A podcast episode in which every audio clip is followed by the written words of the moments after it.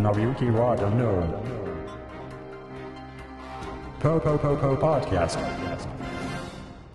はい、どうも、和田紀之です。えー、ポッドキャストをですね、お送りしていきたいと思うんですけど、えー前回から日が浅いんですけど、えー思い立ったが吉日ということでね、えー気になる IT ニュースをお届けしたいと思います。えーまず1本目、えソフトバンクプラチナバンド開始ということでですね、えー来たる、来たるじゃないや、えー7月25日から、えーソフトバンクがですね、えー 900MHz 帯という、いわゆるプラチナバンドでの、え提供っていうのを、え開始いたしました。えーちなみに、えー調べたところ私の住んでるところはまだ、えープラチナバンドではなかったみたいなんですけど、え今までね、えソフトバンク、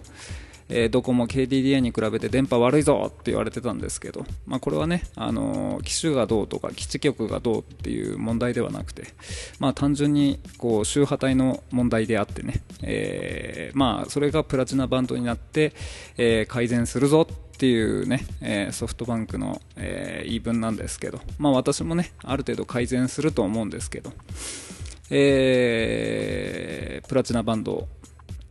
ようやく念願の悲願のプラチナバンド獲得と提供ということでですね、えー今後ソフトバンク電波が本当に強くなるのかどうかっていうのをね生温かく見守っていきたいなと、えーそのように私感じてるんですけど。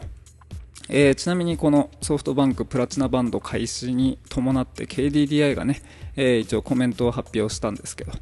えーあんまり気にしてないっていうようなね、えやる気なさの全開なコメントを KDDI がね、え出しておりまして、まあ、そういうところがねあの僕は KDDI とかドコモの嫌いなところなんですけどね、今まで散々自分たちだけ美味しいところを持っててね、えーいざね、えソフトバンクがプラチナバンド提供開始するぞって言ったんだからね、えーお互い頑張ろうくらい言ってもいいと思うんだけどね、本当、まあ、殿様商売っていうかね、まあ、日本の典型的な企業っていうところでね、あんまり KDDI とドコモは好きじゃないんですけど、まあ、そのような感じで、えーソフトバンクの今後の電波のつながりやすさに、えー期待していきたいと思います。はい。えー次ですね。えーサムスンギャラクシータブヨーロッパで販売禁止ということで、えー今はもう全世界的に、えー特許問題裁判が、えーアップルとサムスンだったり、アップルとアンドロイド携帯を提供している企業と、えー激しいバトルが、えー繰り広げられているわけですけど、えーねえーこの件に関してサムスンはね、えーイノベーションを阻害する行為だと。アップルの、ねえー訴訟がね、えーイノベーションを、えー革新を止めてしまう行為なんだっていうね、盗っ人たけだけしいコメントを残しておりましたけど、えーこの辺はね、本当ね、あの難しいところだと思うんですよね。えー何をもって模倣とするか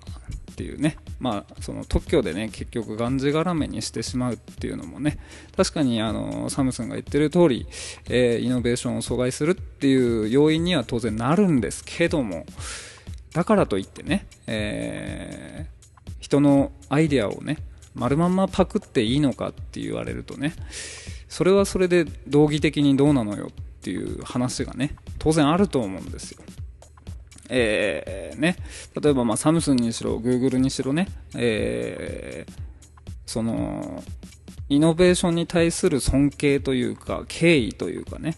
その、そういうのがないんですよね。アップルがやったから俺らもやって何が悪いんじゃ、みたいなね。そういうちょっとこう、下品というかね、品がないっていう印象がどうしても僕はちょっとやっぱあるんですよね。まあね、えーなんとなくうまくいってほしいんですけどね、お互いね。えーお互いまあ、Android もね、iPhone もね、えー iPad も、まあ、住み分けだと思いますんで、お互いいい部分を見つけて、そのいい部分を、えーお互い別々な方向で伸ばしていっていただければね、えー丸く収まるんじゃないかなと思うんですけど、まあそんなような感じで、えーサマサムスンギャラクシータブヨーロッパで販売禁止ということでした。はい。えー次はですね、えー、ツイッターが過去のツイートが読めるようになるっていうね、えー、まあこれこれはまだ噂段階の情報なんですけど、えー、一応ですね過去のツイートが読めるようになるというか、えー、過去のツイートのエクスポート機能が実装されるのではないかと、えー、そのような噂が、えー、出ております、まあ、これもねあのおかしな話なんですけど、え自分がつぶやいた過去のツイート全部を見ることができないっていうのもね、これウェブサービスとしておかしな話なんですけど、まあ、それに対してね、あの、今まで批判的なものだとか文句が、えー、大々的に出てなかったっていうことは、まあ、それくらい別に過去のツイート読みたいって思う人いないんでしょうけどね。まあ、ただね、あのツイッターの Web API を使ってる人にとってはかなり、えー、ありがたい機能になりうるんじゃないかなとなんで、まあ、そのエクスポート機能とやらが、え、API とどう絡んでくるのかっていうのはね、ちょっと気になるところだと思います。はい。えー、続いてですね、えー、4つ目は、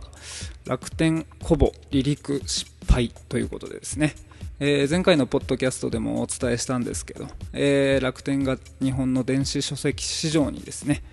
えー、コボという、えー、カナダの会社だったんですけど、えー、買収して、えー、Amazon の、えー、Kindle みたいな、えー、専用端末をですね、えー、日本国内に、えー、リリースしたんですけど、まあ、批判殺到っていうことでね、あの、レビュー炎上っていうことで、えー、動きが遅かったり、アクティベーションできなかったり、本が読めなかったりということで、いろいろ問題が多発しているようです。これはね、あの前回のポッドキャストでもお伝えした通り、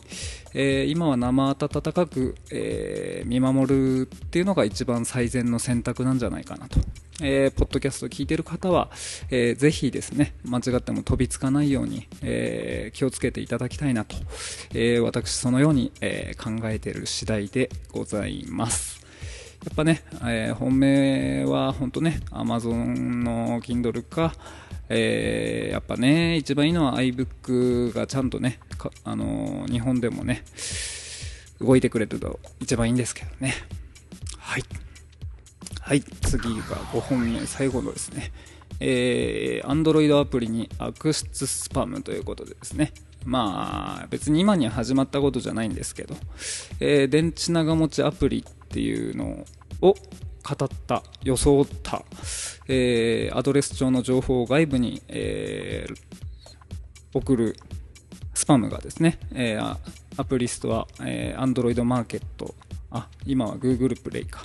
Google プレイに、えー、出てるというお話で、えー、まあ今更っていう話なんですけどね。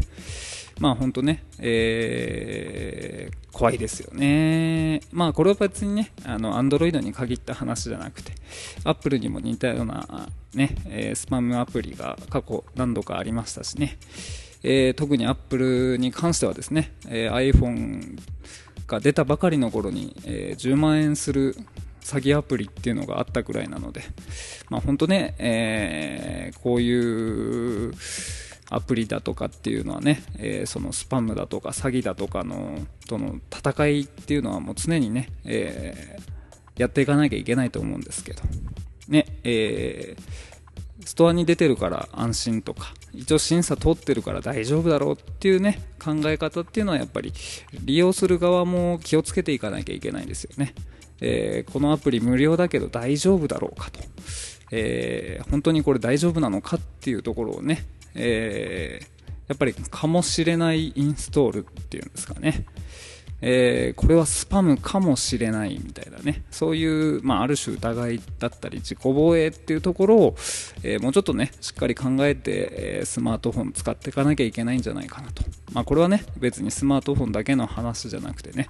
えパソコンも何でもかんでもそうなんですけど、やっぱりこう自己防衛っていう意識は、えー、情報社情報化社会の中で、えー、やっぱり大切なんじゃないかなってね、えー、私クラスになると思うんですけど。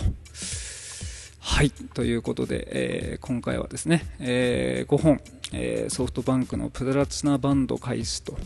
えサムスンギャラクシータブヨーロッパで販売禁止、え過去のツイートが読めるようになる、楽天こぼりリック失敗、Android アプリに悪質スパムの、えー、計5本をお送りいたしました。えー、そんなような形でね、えー、本日はマウンテンライオンのリリースということで、えー、時間つぶしにポッドキャストを撮った次第です。えー、ご清聴いただきありがとうございました。また次回のポッドキャストで。